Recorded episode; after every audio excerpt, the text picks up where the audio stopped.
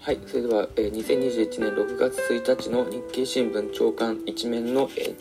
初の記事を読んでいきます。はい、中国第3子容認、少子高齢化に危機感、成長鈍化の備え急ぐ。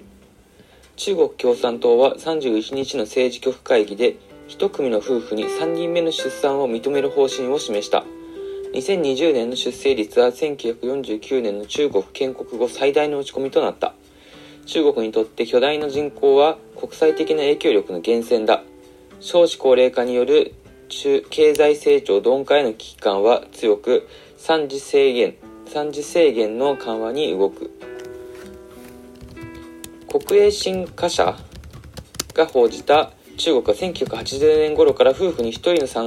産しか認めない一人っ子政策を始めた。強制的な出産抑制で出生率は下がり、16年に全ての夫婦に2人目の出産を認めたが、3次制限はさらに緩める。20年の国勢調査によると、14億人超えの人口はなお増加したが、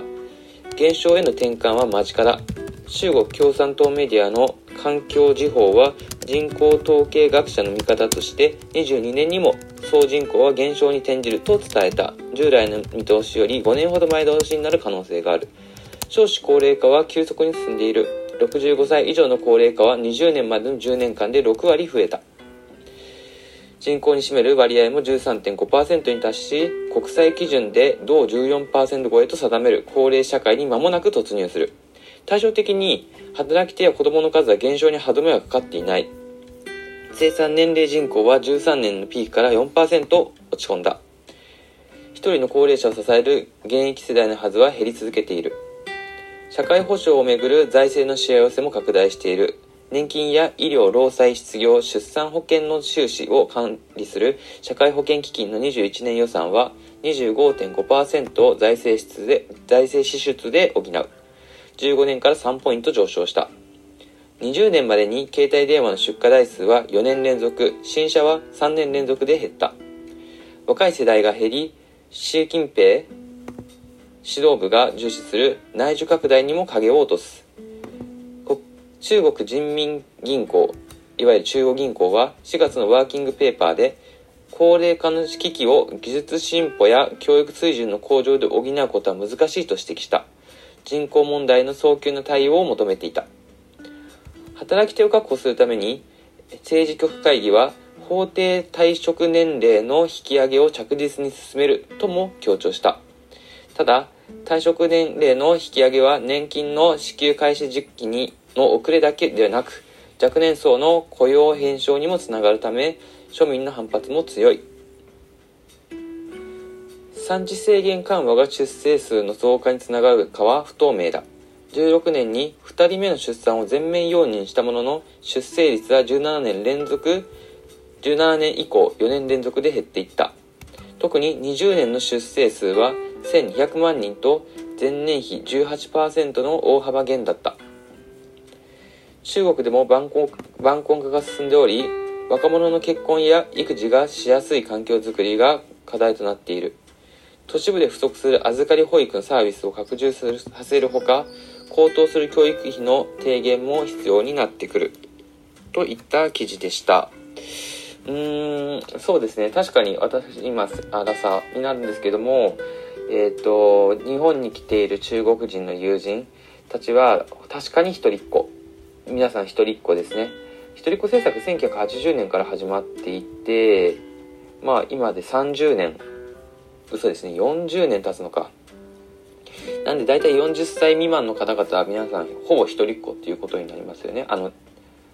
で、あとは16年なんで5歳くらいの子たち未満は1人か2人。一定兄弟は1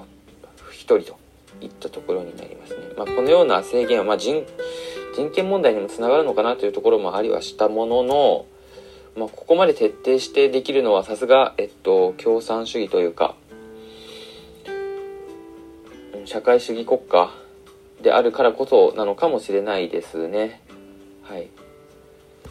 で、今後どうなっていくか、とはいえど人口14億人といったところがの記載があって、やはりめちゃくちゃ大きい、世界に70億人人口がいる中で5人に1人が中国人ということなんで、この市場はすごく大きいんじゃないかと。世界で喋られている言葉でも1位が、英語で2位が中国語だったら確かそんな気がするんで、まだまだ中国のマーケットは大きいなと。この先また20年は中国を意識した、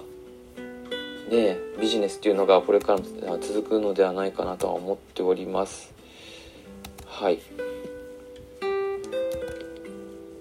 一旦以上ですかね。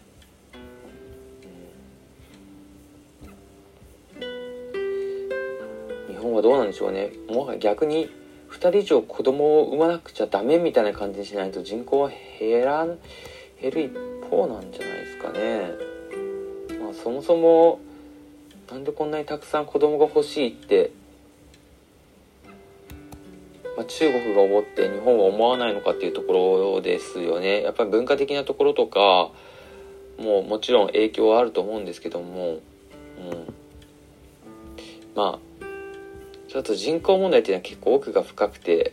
で考え方とか社会情勢とかによって大きく左右する問題なんで、すごく興味深いところだと思いました。はい、以上です。